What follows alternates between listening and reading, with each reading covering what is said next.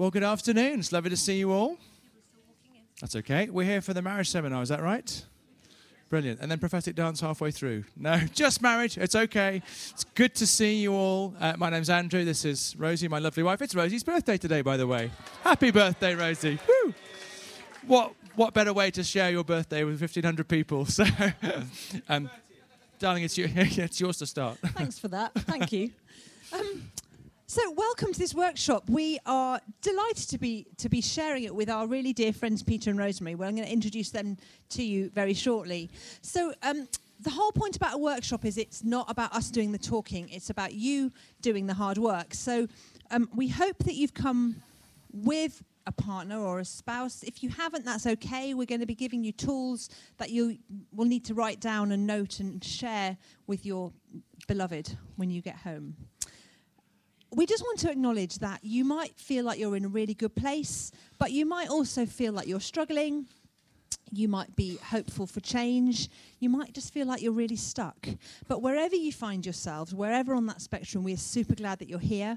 And we're praying that you will leave after this hour um, encouraged and actually resourced with some really helpful tools that you'll be able to take forward into married life.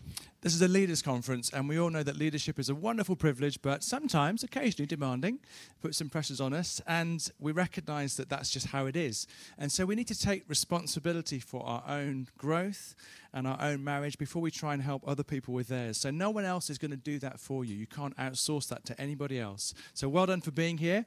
Uh, we want to live well, we want to do marriage well, we want to do ministry well, and we want to finish well. And we can't take that for granted. It has to have moments of conscious investment and consistent investment if our marriage is going to become everything that God wants it to be. So we want to just introduce ourselves a little bit, uh, and Peter and Rosemary will introduce themselves in a moment. So we've been married for nearly 26 years. Uh, we have two grown-up daughters who are both at university. Um, a lot of the tools that we're going to be using today and, and teaching you are ones that we encountered on the Love After Marriage course, which we encountered on our sabbatical two years ago. And since then, we've been using the tools on a literally every single day basis. In fact, twice a day. One of the tools that we're going to teach, or Peter and Rosemary are going to teach you, is a, a twice a day tool. Um, the, Lo- the Love After Marriage course started in Bethel Church in Redding by a couple called Barry and Lori Byrne. They're wonderful, they're slightly eccentric, they're a tremendous lot of fun. Uh, and they had been in the vineyard for very many years before that. Uh, it's a DVD course, it has live teachings and exercises, and there's a book. Did you bring the book? Oh, yeah. There's a book. We can wave the book at you so you can see it. Um, you can buy the book actually, which has got all the teachings on Amazon or Kindle or various different devices. Um, and for senior pastors, and I think for staff teams, correct me if I'm wrong, we are going to be running a Love After Marriage course in the, in the Vineyard uh, May the 12th to the 14th, and there are some flyers about that over there. So if you're interested and you'd like to experience it, Peter and Rosemary are going to be teaching um, a Love After Marriage course in Northampton in May, and you would be absolutely warmly welcome to book onto that. Just a heads up then. So, Love After Marriage, the book is a great resource, something you can work through. Rosie and I did the course, and then we actually just went through each chapter, just a bit of sort of evening reading, just had the chance to review and reflect. And you could do that even if you don't go to the course. LAM is designed for uh, biblical marriage between a man and a woman. Uh, it really focuses on intimacy in three areas emotional, uh, physical, uh, sexual relationship, and also spiritual. And that's what it's looking at when we went to the marriage course um, on our sabbatical, we were in a good place. Life was busy, a little bit tired, but we'd been married for 24 years. We loved each other. There weren't any big issues between us, but we wanted to just consciously invest in our story and what God had for our future. And we're really grateful that we did. Uh, I think we quickly realized that any marriage in any point in their story can benefit from conscious investment. And um, that's been our story by taking those moments and times. We've done that through having conversations with people in a different life stage. We, all the way through our married life, we've sought out people in a different place when you see qualities you appreciate. But sometimes a framework for investment, reading a book, chatting with some friends, going on a course, is a really helpful way to get some investment.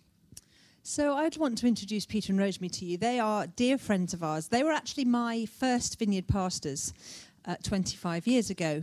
And uh, I was reflecting um, when when we got engaged, uh, Peter and Rosemary gave us a gift, which I think they thought would invest in our marriage for the long haul, and indeed it has. It's been a very, very useful resource. Do you remember what that was, guys? Do you remember what you gave us as an engagement present? I've got no idea. What was it? You gave me Delia Smith's complete cookery course, which has been a truly wonderful investment. Andrew has benefited from it often. I've not opened the book, I've got to be honest, but I've benefited. Sorry, uh, but that's just how it is. So, anyway, Uh, Peter, and Rosemary have run, run the LAM course um, in many different vintages, and I think you've done it yourselves about six times, haven't you guys? So they are truly the experts. Come and um, you can You're have. both very welcome. Let's welcome them, shall we? Thank you. Thank you. Thank you. Thank you. Hi, thank you guys very much. Um, Rosemary and I married in Aberdeen in 1974, and we uh, lived and worked there in our respective jobs at that time. We have two sons, both of whom have married fabulous women, and we have four grandchildren whom we love dearly. Yeah, it's wonderful. Um, right, how we got involved in LAM, really, um, we look upon ourselves as the dinosaurs of the vineyard, to be honest. but cutting it all very short, um, after we'd uh, handed on a church in Aberdeen that we'd planted in 2006, we were going through a transition. Um, there is no retirement really, but it was a different stage of life, okay? And uh, we'd been married for 42 years at that point, and we realized that we needed some help with our marriage. And um, we came across, we, we kept bumping into people that had done this LAM course. And um, they were just absolutely excited about it. So we found out about it uh, in October 2016. There was a, it was actually in the Winchester Vineyard. We're running a course. Uh, um, Nothing Hidden Ministries in Winchester Vineyard, actually. We're running the course. So we went on that, and it was really, really helpful in the areas of listening and communication. Um, and we came away with a little booklet, as Andrew and Joseph said, f- full of tools, which you get if you do the course. And uh, we've been uh, using those off and on, uh, and some of them every day, uh, since October 2016, and really found it very helpful. Since then, we have helped with LAM courses here in Trent. Um, also done some taster days. Um, we've run some courses also in the last few years. And each time we've done it, it's quite amazing because the Holy Spirit really speaks to us about our own marriage. Um, and it's really helpful. Uh, and also just to see how He interacts with each and every couple that come along um, and how they really benefit in very deep ways sometimes.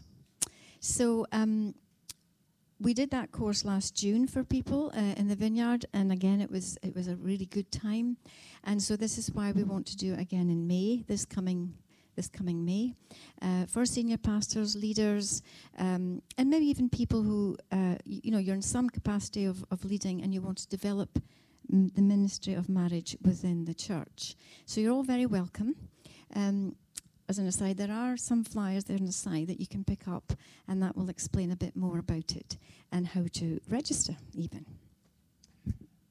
Right, so the goal of this uh, workshop is, as uh, Rosie and Andrew have explained, I won't spend any more time on that, but the point is the enemy hates Christian marriage because it reflects the bond between Christ and his church. And the enemy constantly tries to undermine and to destabilize and to put obstacles in our way. One of the reasons the LAM course is so powerful is that it teaches tools that you, you can use on a daily basis to overcome these obstacles that come against you and also come against your family and your wider relationships. So, um, we are going to introduce uh, a couple of tools today, and we hope that these hope that you get some fun using them as well, and that they will strengthen your ability uh, to stand and to overcome and to take courage, as one of the main speakers said this morning, and will empower you to fulfill the plans God has for you. Uh, you have, I think, all been distributed post its, I see there, and on your way in. And um, do jot down questions on these as we go through this uh, next hour. Um, and then uh, we will uh, be in a position to take questions, um, questions and responses, if not answers. if you see what I mean. Um, and uh, we'll go for that. So, Rosemary. So, the first tool we're going to talk about is called, in the course, it's called Spirit Blessing. Now, some people call it daily blessing because this is the one we do every day. Well, we do. Yeah. Um, and um, so, when I first, when we first came across this, this language, this terminology, I was a little, I'm not sure, just a little disquieted by it. I didn't quite understand it. Um, and I so, I so I said to God, could you help me understand what this actually means? Where in the Bible does it talk about our spirits? Um, and you know, quite quite quickly, I really sensed him say to me, "Well, when you said yes to Jesus, which part of you was actually reborn? Was it your body? Was it your mind? Was it your soul? Was it your spirit?" And I thought, "Well, of course it was my spirit. My spirit was reborn." And then I thought, "Okay, where in the Bible does it say that?" And um, so, John chapter 3, Jesus was talking with Nicodemus, and Jesus says, Flesh give, gives birth to flesh, but the Spirit gives birth to spirit. You should not be surprised by my saying, You must be born again. So then I thought, well, does it say that uh, in any way in the Bible and other places? And um, actually, it does. In lots of places. In First Thess- Thessalonians, it says, May God Himself, the God of peace, sanctify you through and through. May your whole spirit, soul, and body be kept blameless at the coming of our Lord Jesus Christ. And even in the Old Testament, here's the good one, particularly for this course. In Malachi chapter 2, it says, So guard yourself in your spirit and do not break faith with the wife of your youth. You could put husband in there too, probably. Um, so guard our spirits. Second Timothy, it says, The Lord be with your spirit, grace be with you all. That was Paul. And again, Paul says the, in Philippians, The grace of the Lord Jesus Christ be with your spirit. Amen. So make a study of it. There was a chap in one of the groups we did, and um, he was a bit like me. And uh, so he went he didn't go to church one Sunday because he decided he was going to do a Bible study on this whole topic. And um, so, anyway, he came out with the same conclusion. So, there you go. You can make a Bible study of it if you want. Peter. So, I mean, we have such a power to bless one another and to set the spiritual climate of our day. And uh, this reconnects us with the truth that the Holy Spirit indwells us and wants to lead us and guide us every day so that we function aware of his presence. We want to be led by our spirit, not by our souls our emotions or even our minds. Uh, we, as good as they all are, we need to receive God's revelation direct to our spirit. And our wills are not enough either. Our mind, will, and emotions are good, but they are to undergird the part of us that connects to the Lord. Jesus came to show us it's possible to live as a man and as a woman in an empowered, miraculous life full of the Holy Spirit. And this uh, Spirit blessing, daily blessing, whatever, uh, is definitely the tool that we have used most in the last um, three and a half years since introducing it. Uh, we have used it every single day for the whole of that time. Um, uh, you know, done it over the phone or even, by text sometimes if we're not together, but that's not often. As a result of using this tool, we've become much more aware of the daily activity of the Holy Spirit in our lives because we're reminding ourselves and each other twice a day that He is working, He is present, and He is wanting to guide us constantly each day to be aware of Him and listening to what He wants to say. So it's a wonderful way to build up your spouse and to strengthen your spouse. So do this in the evening before you go to sleep and in the morning before you get into your day. That's the recommendation. Um, Rosemary. Yeah, so um, not exactly sometimes first thing in the morning, but we do every morning. We uh, turn to each other and look into each other's eyes. See, that's an interesting thing. How often do we actually spend time looking into each other's eyes? Anyway, it's important, I think, to do that. And um, we say to each other, "Why don't you?" This okay. is this is what we say to each other. Okay. Rosemary, I call your spirit to attention to operate in a leadership role over your soul and body. And Rosemary, I call your spirit into alignment with the purpose of Jesus for your life today. And you know, it is interesting that sometimes when Peter says that to me, I actually physically feel it's like, oh, I'm, I'm coming awake. You know, I, it's anyway, it's one of these things, isn't it? And then um, at bedtime, before we go to sleep, um, we say to one another, I'll say this to Peter. It's not bedtime yet. Peter, Peter, I call your spirit to come forth. I'd say this every night. I don't really need notes, but just in case I forget. Peter, I call your spirit to come forth to be prominent over your soul and body, mm. so that you might receive all the rest and all the revelation Holy Spirit wants to bring to you through the night. He gives to his beloved even as they sleep. Thank you. And the thing is that the couple that do this course, they're really big into dreams. Okay, they they seem to dream every night. I mean, I really don't do that. It's really annoying. Anyway, um, but you know, go to sleep with anticipation that the Holy Spirit will give you revelation as you as you're sleeping. Anyway, what we would like you to do now is to turn to your spouse face to face, look into their eyes maybe not say all that because we're not waking up and we're not going to sleep, but just say, I bless your spirit to lead your soul and body. And I bless your spirit to receive everything the Lord has for you. And once you've done that, if we've got time, you can go on and you can say things like, um, I bless your spirit with courage. Or, I bless your spirit with confidence or peace or rest, anything that you feel the Holy Spirit is actually saying to you for your spouse at this time. And it is, it is a wonderful thing to do. So why don't you do that for the next sort of three minutes or something like that? Um, see what you, what you come up with. The Lord comes up. Okay, I bless your spirit to lead your soul and body. I bless your spirit to receive everything the Lord has for you.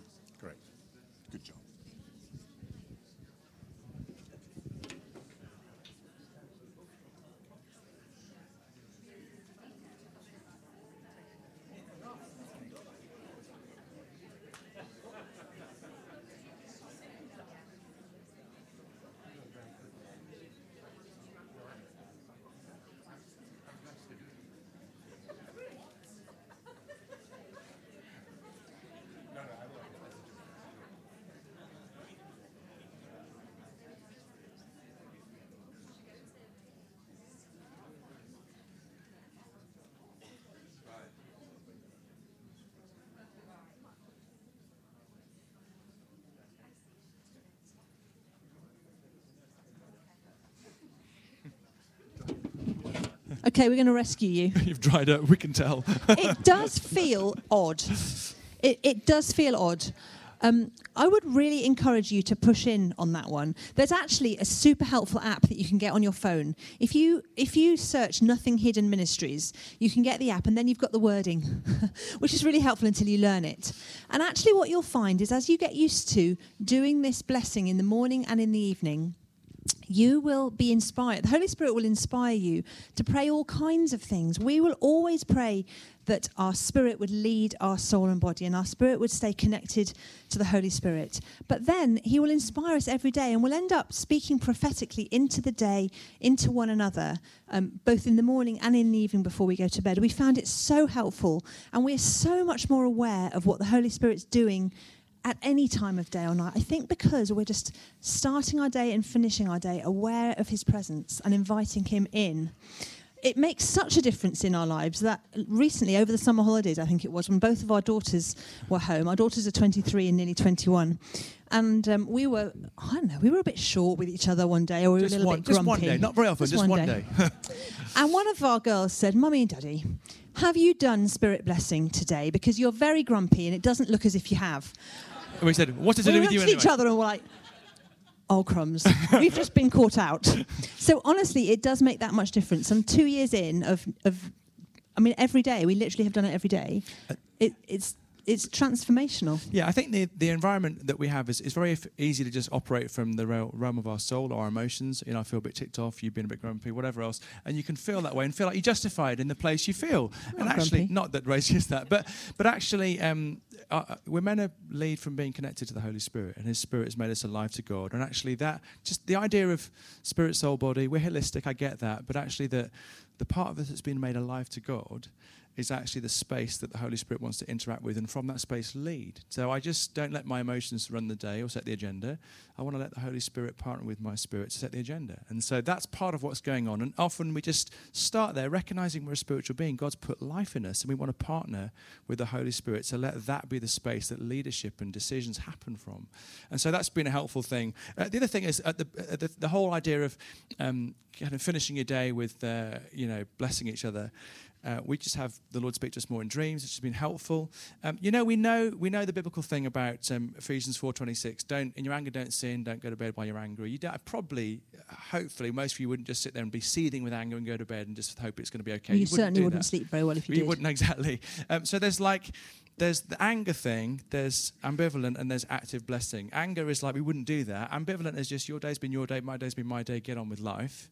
That's just like easy to do that. Ambivalent, you just you've got your thing, I've got my thing. But active blessing is what we're being invited to do. To actually finish each day and start every day consciously stepping into our authority to be a blessing to the one that God has given us to do life with. And so it's not the anger thing, which will probably get our attention if we're ticked off. That's probably enough of a trigger for most couples to go, we can't just ignore this. Ambivalent is that middle ground where just life is busy and you're busy and I'm busy and that's just it. And you know, you know when you just kind of turn over and you just you just turn over and you go to sleep. You don't actively enter one another's world at that What would it moment. look like to move into that space of active blessing, recognizing God's given me power with my words, with my life to bless the one who means most to me? And that's the shift that's been helpful. So it feels a little bit cranky, but go for it because it actually moves you into that place of being an active blessing, morning and evening, every day, with the person that God's given you to love. Great stuff. Who's next? Oh, it's me. Give me a second. Great stuff. So another thing that we want to mention is a tool that's used here, which is called uh, it's a horrendous It's name. called a horrible One, two, three, American name. skidoo. Can't Forget that. it. But just it's just recognizing sometimes in life things come against us, stuff happens, and actually, the atmosphere of the kingdom is righteousness, joy, and peace in the Holy Spirit. That's what it says in Romans 14, 17. So I function in the kingdom. So, righteousness, joy, and peace is meant to be the environment or the atmosphere around my head, my heart, my life. That's what's meant to be the norm for me. So, if I'm experiencing other, anything other than that, then maybe something from a different kingdom's coming against me. If, if the kingdom that God has brought me into is righteousness, joy, and peace, then He wants me to operate from that place where His lordship and His rulership and the rule and reign of God is actually currently being expressed in my head, my heart, my life, my attitude, my marriage. And so if I'm experiencing something that's different to that, stress, anxiety, frustration, despair, hopelessness, that might not just be life. Maybe something's coming against me. Maybe there's not just life and pressure, but actually there's a spiritual climate to it. That's often the realm of spiritual warfare happening. We just can feel overwhelmed or anxious or stressed or a bit hopeless or despairing. You know, anybody feel that way ever? Am I just the only person that ever feels that way? That can happen. Now, part of what um, we can do is to learn to discern the spiritual atmospheres that can come against us in the course of a day or the course of a busy, pressured meeting or other stuff that could be going on in family life. And just saying, I'm not going to just take that as the norm. I live in the kingdom.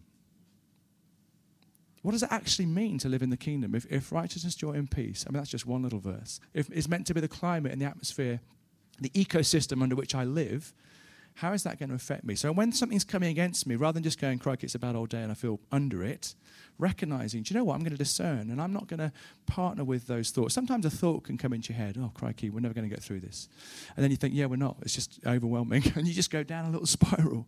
Sometimes the enemy can plant a thought or a feeling or just a, a, spiritual atmosphere that can come on us and we can just kind of agree with it and then it takes us down a space or a road that we're not meant to go down. And part of um, recognizing our authority is to recognize the thoughts take them captive recognize the feelings or the atmospheres or the spiritual climate and going i'm going to recognize that and i'm going to nail that to the cross because i'm not going to let that thing set the agenda. I'm not going to come into agreement with it in my heart and my head and let that take me down a place that god doesn't want me to go So sometimes stuff seems to be happening, and it's not just stuff, it's not just life. There's maybe an enemy agenda behind it that's trying to rob us, to steal, kill, or destroy. Why don't you tell us a little story about that, babe? Okay, self disclosure time. We, um, a couple of years ago, uh, our church planted a site. We went multi site, and that meant that I had to preach every month, once a month. Now, before that, I would have preached maybe twice a year with my arm twisted up behind my back by Andrew. And I would only have preached if I absolutely felt completely passionate about the subject and only if I absolutely had to.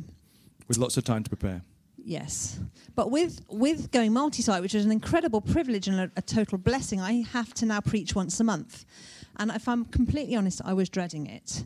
And, um, and I made my feelings known. And every month, every I, w- I will say oh, amen honestly, to that. that I was look true. back now and I put my head in my hands and laugh and feel utterly mortified. But every single month, I would get out of bed on the morning of the preaching and going, I hate this job. I hate this church. I hate you. I don't want to preach. You're making me do this. I feel awful. I can't do it. I resign. I resign. I'm not going to do this anymore. Like, you can't make me. Uh, this is not an exaggeration. I probably resigned from my role leading the church about 15 times. Usually when we pre- you were preaching. You, always on the day that I was preaching. What the weekend before? it was like um, a build-up. and our daughters were like, Mummy, for goodness sake, get a grip. This is like PMT, pre-ministry tension. This is just horrible. And they were, my, our daughters were like, Mum, can't you see this is the enemy trying to take you off course? You can speak. You, you need to do this thing. You're called to do this thing. This which is the say, enemy. to which I was saying, it's not the enemy, it's your father. And it honestly happened every month. And so when we were at the, the marriage course, the LAM course, they were teaching us this tool about recognizing things that were, was coming against us. And we didn't really have any issues in our marriage at that point. And so I thought this would be a really good, th- well, apart from this one, That's pretty good. Oh, yeah, that was that good. worked. um, I thought I would ask the group to stand with us as I um, brought this thing to Jesus. And I wanted to break agreement. For, I mean, go through the process. Well, Peter and Rosemary are going to model the process in a minute.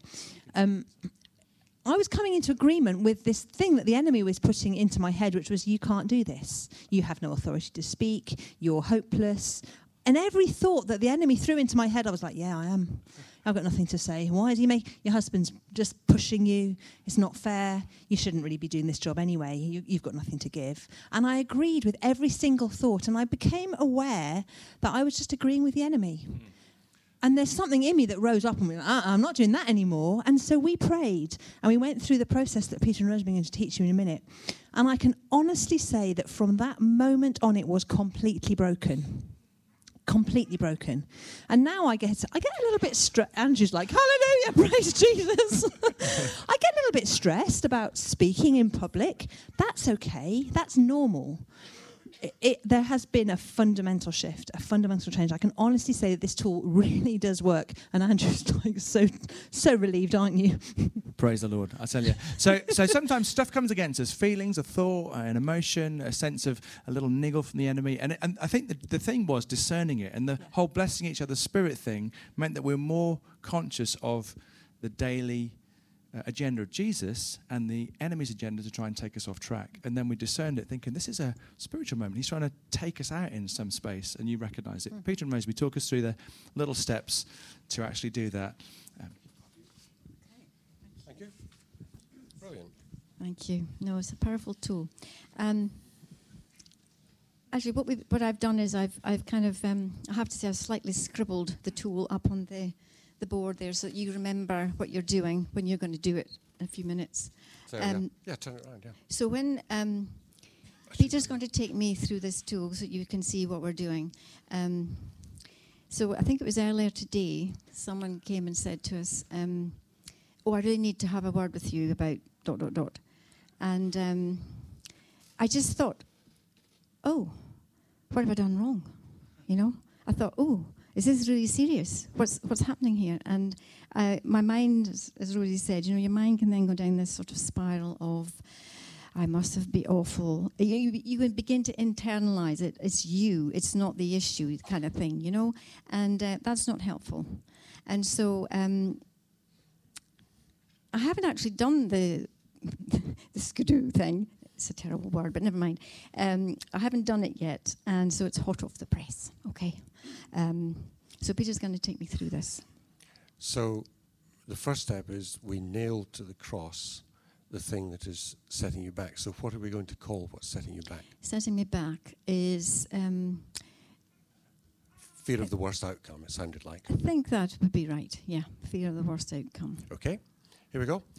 Rosemary, uh, say after me I nail fear of the worst outcome to the cross. I nail fear of the worst outcome to the cross. Of course, you understand that could be anger, depression, a lot of different things. This is just the one we've done for today. Yeah? Where's the next page? Here we go.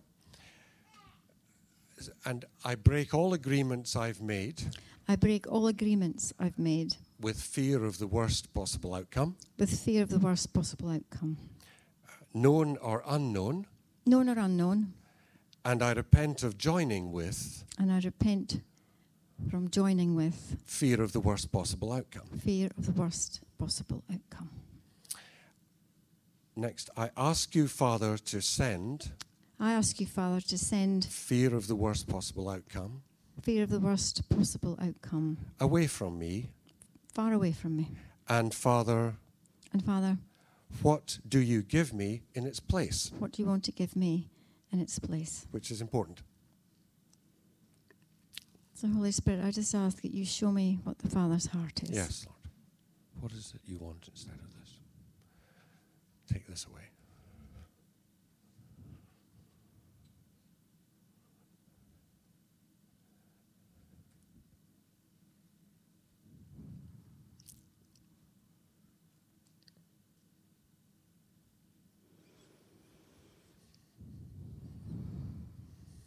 I have a couple of things just that to, to be reminded that He is a good, good Father. Good, good. Father. good, good Father. And um, a little embarrassing. I just, I just felt Him saying that not to fear you are the apple of my eye, which is a little embarrassing to say that, isn't it, in public?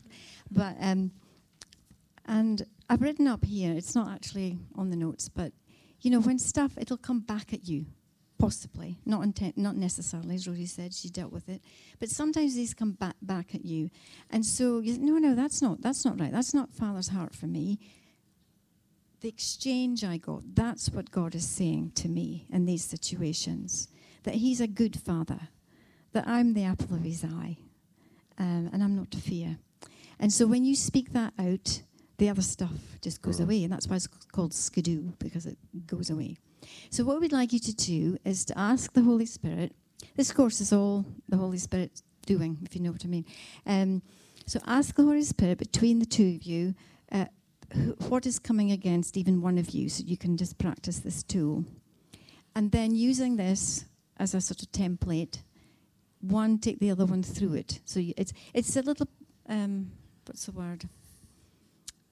The- the way we do it, it's it's like um, as you go through it more and more, you can slightly use your own Yeah. words. Th- think of it like stabilizers on a child's bike.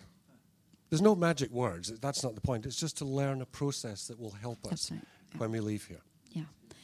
Um, so, Father God, I pray that you will now come and by your Spirit, Lord, that you show uh, these couples, God, uh, something that they can actually deal with right here and right now using this tool. And Father, that you will bring freedom and that you will give your perspective uh, on the issue. And Lord, that people may be set free right now. In Jesus' name. Amen. So I think you've got about five minutes to do that. And if you want some space, because you might be overheard, just move Yeah. to the edge of the room. That's fine. Just this is a moment. Let the Holy Spirit just bring something into focus. Um, it might be a particular thing you've gone around a few times, or something that's current. But just ask Him; He'll show you.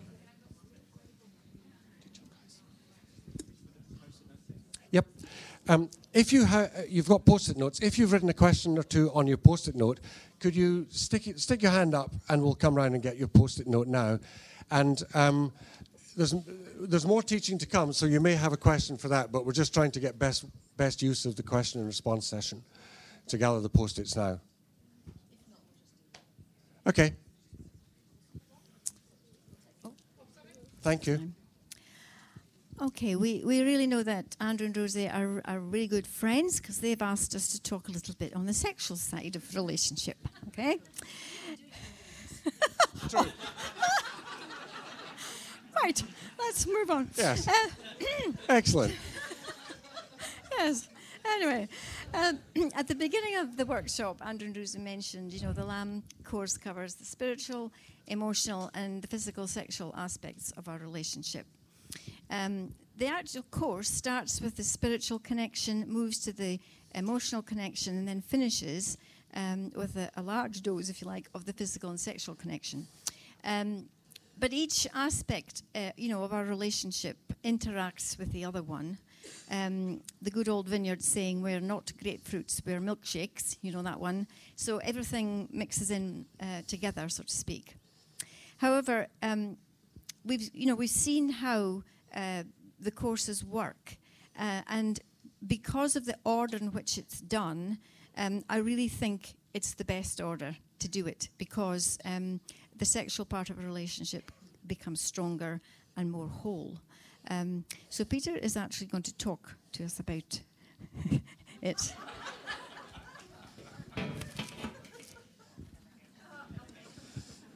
They voted while I went to the loo. I think it was just. Um, Genesis chapter two, uh, verse 18. The Lord God said, "It is not good for the man to be alone. I will make a helper suitable for him." And then further down that passage, verse 21, I think. Oh, but for Adam, no suitable helper was found. So the Lord God caused the man to fall into a deep sleep. And while he was sleeping, he took one of the man's ribs and then closed up the place with flesh. Then the Lord God made a woman from the rib he had taken out of the man, and he brought her to the man. The man said, This is now bone of my bones and flesh of my flesh. She shall be called woman, for she was taken out of man. Um, you might say, just, oh, blimey, there. That was his reaction sexual attraction and desire. That is why a man leaves his father and mother and is united to his wife, and they become one flesh. Adam and his wife were both naked, and they felt no shame. And the point is repeated by Jesus in Matthew's Gospel, chapter 19, where he makes the point that uh, in marriage, the man and the woman, the two shall become one flesh. Okay. So I've really got four things to say briefly. Um, first of all, we see from Genesis 2 that sexual intercourse and nakedness are completely free from shame or embarrassment um, within the context of marriage, as we understand it biblically. Sexuality is a symbol of the emotional and spiritual relationship within marriage, as Rosemary was saying. Uh, nakedness symbolizes, I think, the uh, level of transparency and vulnerability and truthfulness that is suitable to marriage, more so than in any other relationship. We're expected to be honest in every relationship, aren't we? But um, we, we need to have greater depth of openness and trust in our communication with our spouse that exceeds that of any other relationship. In sexuality, the couple literally get inside of each other. This symbolizes the depth of the emotional and verbal intimacy within marriage, sharing deep, heartfelt thoughts, not just the business of the day. So, um, sex is a beautiful God created activity. God created it for His pleasure and for ours. I'll, I'll touch on that again. Uh, he created it, He created sexual attraction uh, and sexual desire to be uh, exercised, if I can put it that way, in intimacy in our marriage relationships. That's what He did, and He loves it. God loves sex. Um, now, I don't. I want to say something about the one flesh uh, wording in the Bible. I don't know exactly what one flesh means, but it certainly includes the sexual union, as well as other things, of course. It includes sexual union. The concept, concept of two people, man and woman, becoming one flesh, is not a picture of one inadequate person somehow cobbled together with another inadequate person in the hope that together they make one whole person. In other words, the concept of one flesh in relation to sexual intercourse is not addition. It's not a half plus a half equals one. The biblical concept is far rather, and well in keeping with the theme of our conference, multiplication. Namely, one times one equals one, one flesh. In other words, this is why God loves sex, because God is always creating, He's always pumping out life, to put it bluntly. And He loves it when we enjoy intimacy in our marriage. He loves, He multiplies um, the, Rosemary's gifts into my gifts, uh, Rosie's into Andrew's, and your, in your marriage, you see, multiplies our gifts, our talents. He multiplies life in us. God is a multiplying God. And therefore, the concept of sexual intercourse is the pinnacle of um, the union between the man and the woman, um, the pinnacle of God's multiplication and his joy in the relationship that they have together. Uh, the third thing I want to say is making physical love is an act of worship. Uh, God is in it. God is, the Holy Spirit is first to the party when we make love. And, and I want, I don't know if you're aware of this, and, but it is true, and I believe it to be true. Uh, invite the Holy Spirit to join in to your sexual union together. Um, now you may think, oh gosh, you know, on top of skidoo and the other things, what's this about, Peter? Well, it, I think it's just the Bible. Um, doesn't the Bible say that without the Holy Spirit we can do nothing? Do I need to say more? Um, ask the Holy Spirit to bless our sex lives as we engage in that activity, man and wife. And let God express his love for you in your marriage. And finally, um, remember to be kind, not hurtful. Ephesians 4:32, I think, applies to sexual intercourse. Uh, be kind to one another, tender-hearted, forgiving each other, just as God in Christ also has forgiven you. Spiritual, emotional, and physical aspects of humanity are connected. Your sexual attraction to one another and your sexual desire for one another uh, may be very strong, as well, of course, as being God given, as I've said. But past hurts or emotional blocks can cause problems. And um, in the Love After Marriage course, uh, there's much teaching on that and ministry in that area. Uh, so we are uh, really encouraging you to think and pray about doing that course if that's relevant for you. Um, just before I stop, uh, I do I do want to tell you one sort of when Rosemary and I do the LAM course, we do have fun. I have to say, and um, when we did the one in May, um, this, this, little story was edited out, but I'm going to tell you anyway. Uh, we did the one in May. We we, we got up and introduced, and once or twice during the course of the thing, we'd actually given people the wrong page number in the booklet by mistake. So we are having a bit of fun with all that stuff. Anyway, Rosemary got up in the last morning. It's the sex talk coming. Uh, um, that's what I was expecting anyway. And um, she got up to introduce everyone and uh, said, with that, I just hand over to Peter and just turn in your books to page 126. So I arrived up there to find that actually she'd turned to the workbook, which uh, the heading for which was tip, tips for older men or men who have erectile difficulty. and uh, this, I have to say, this was not in the program. And so I, I, sort of, but I'm telling you, things, things happen. So we do have a bit of fun. And the Holy Spirit doesn't let us get ahead of ourselves or get too serious or intense about ourselves. That happens. All right? In the meantime, to be serious, we encourage you all, if you are not already doing so, and this is a serious point, to make time for sex because nothing is so important in your marriage, in my opinion, as having a good sex life where possible. Rosemary. I totally agree with all that. However, I think just few last thoughts. few last thoughts. Um, it's very important. Um, however, the frequency, I think, of our intimacy together can depend on many things. And I think that's something that has to be worked out between couples um, and the Holy Spirit. There's an exercise which we won't do today, but invite the Holy Spirit into your conversation um, because you know there's um, stage of life, health issues, even people working apart from each other. You know the geography thing. There's loads of different issues that can crop up. Um, so ask the Holy Spirit. How many times, even? It may seem a bit kind of contrived, but if you've got really busy lives, one of the first things that can happen is we just I don't know if it's forget or we're too tired or too busy, but our sex lives suffer. And so think about it, plan it, and work out how many times you're going to make love together. I think even in a week or a month, do it. That would be our suggestion.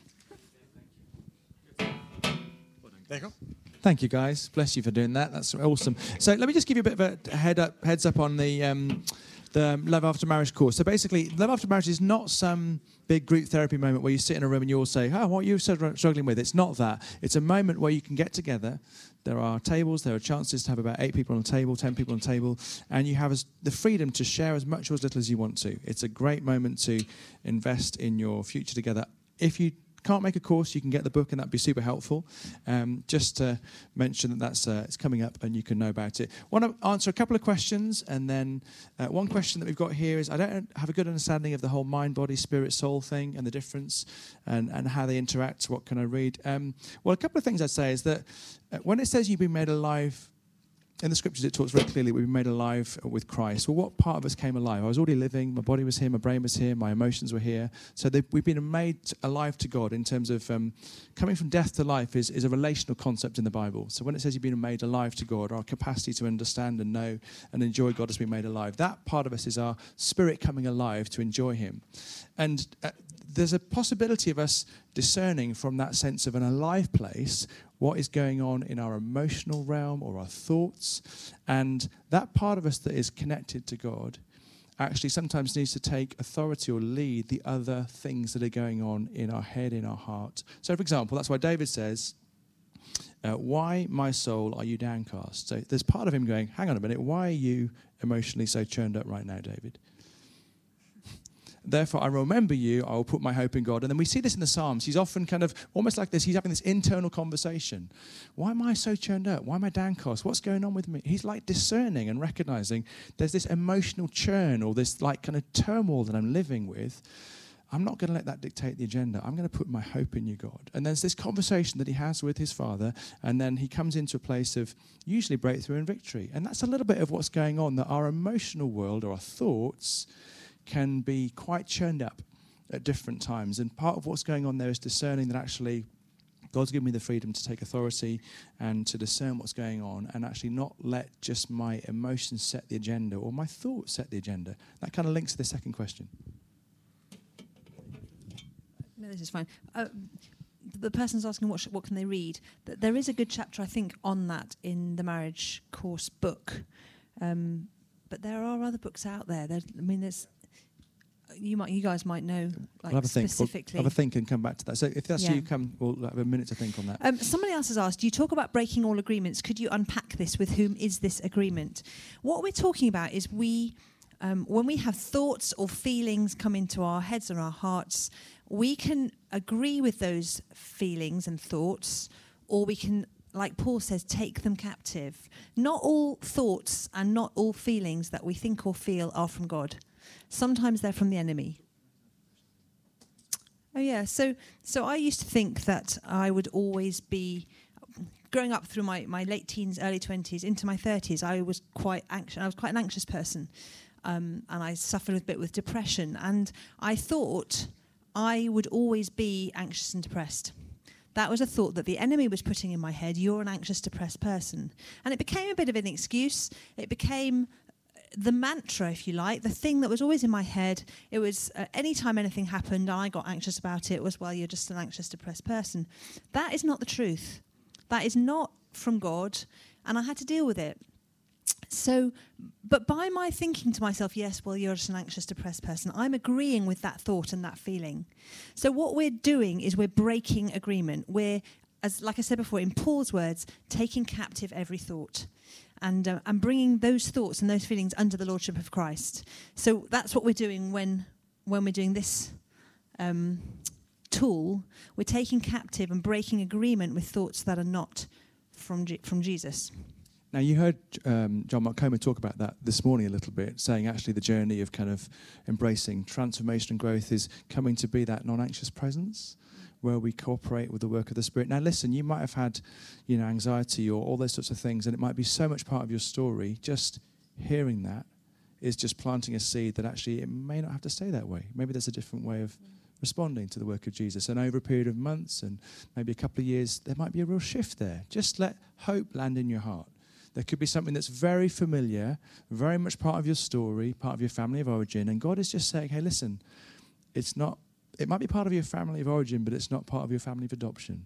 There's something available for you in my family that you've not walked into yet, but I love you enough to try and get your attention.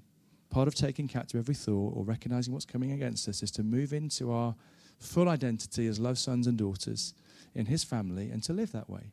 And that's part of what this is trying to get at when it kind of uses that language, if that makes any sense. Uh, pause there. Any more questions? A couple more questions in the room?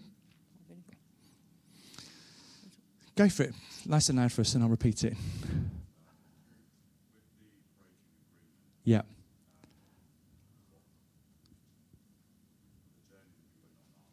Yeah.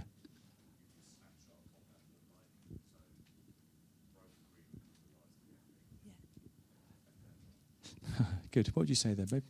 Uh, I would yeah. So when uh, the the final, the third step that Rosemary and Peter modelled, um, when you ask God what He wants to say to you in place of, of the lies that you're believing or the thoughts or the the feelings, you hold on to that thing. You hold on to that thing that that the Father's just said to you or Jesus has said to you, whoever you tend to hear most.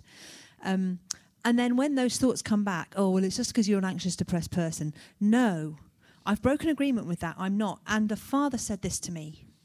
So in Rosemary's case, you're the apple of my eye. You hold on to the truth. It is a fight. The enemy doesn't want to give us liberty just like that. We have to fight for it. We have to contend for it. And so for me, walking out of anxiety and depression was a, was a process. It took a, a while you know. Can I share a couple of stories? And just mm. two things for me. Uh, there was one situation where uh, I was a pretty chill person, and then I had something kicked off in life, and I just felt some anxiety. Never felt it before. It was like, crikey, this is like I was waking up at night, heart feeling weird, thinking, what? I'm losing the plot. What's going on? And I got some chance some to get some prayer. Some of us live in that place, darling. Well, I got some got some prayer. uh, no, don't say that. Um, got some prayer, and actually, um, I just went through this process, and and just just in the stillness of saying, what do you want to say to me? I just had a just a picture of just the Father just kind of scooping me up in His arms, and and it was obviously just Bible was going through my head and just like, oh, of course, the Bible says that. But just the Spirit of God just made that alive to me in that moment. And, and I just said, you know what? I'm going to choose to agree with that. I'm not going to, when I feel that stuff bubbling up, I'm just going to say, Jesus, uh, I know you love me, Father. You're for me. And just, I sort of chose to center in that kind of truth. I mean, I could have just quoted the Bible verses in my head, but somehow because I'd had this little specific conversation with Jesus, it landed there was another season in our life when, when just stuff was going on for us and, and for Rosie when she was describing some of the stuff earlier. And I felt sometimes that um, just as we were trying to do life and marriage, that uh, Rosie was a little bit out of reach for me. I was trying to love Rosie, but just because there was so much going on in her head and her heart, I didn't feel like I was getting through. And I thought, you know what? I'm not sure if I've never really blessed my wife in the way that I want to, just enter her world and love her. And I just started to believe she's a bit unknowable, you know, she's a bit Teflon coated. I can't really get through and love her in the way that I want to. And I just sort of came into a place of hopelessness and despair at some point. And I thought, just not God's heart either. And we had a conversation about it, got some prayer, and it just, I just thought, I'm not going to come into agreement with a lie that like there's despair and hopelessness between the space between us. And so, so the, the shift was recognizing there's something that's here in the ecosystem of our relationship that doesn't necessarily reflect Jesus right now. I'm not going to take that as the way it's going to be. Going to recognize it and say, Jesus, what do you want to say? And when He puts something in your heart, either the truth of the scripture just comes alive or He speaks something in, I'm going to just work with that. I'm going to just think about that and pray on that and just live from that place. So it's functioning from the truth, really, what God's saying. So that's been our process. That help a bit? Thank you, my friend. Go for it. Quick, quick question. Last one. I love the, the idea of having a tool to pray for each other, to bless each other. Can you just comment on um, the thing I think I could misuse it to um, spot the the bad in, in my husband, or to sort of call out, you know, start calling out criticism. Or, you know, Okay. The, the comment, the positive being almost like a veiled negative. How do you avoid that? I think that's a great question. The question is basically, how do you just not take this? Oh, uh, you could do with nailing that to the cross, couldn't you? um, um, well, we've a great idea. Um, uh, Or, so, or, or I think um, Uh, we're talking about, you know, at night, I, j- I bless you not to be negative. to be more thoughtful and cook the meal and yeah. kind of, do, you know, and get me flowers and, and get, buy, yeah, yeah, that's a, it's a great one. Well, that's a really good. What would you say to that, darling?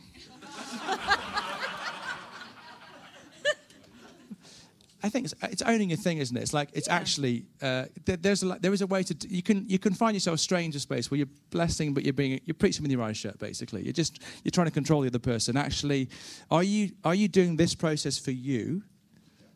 because that's what I mean. You can only be responsible for your growth. You can't grow your partner, can you? You can only grow you. So, am I going to take my journey with Jesus seriously, and am I going to just own my stuff and actually to say the only thing I can do is try and love and bless my wife? That's what I'm going to do.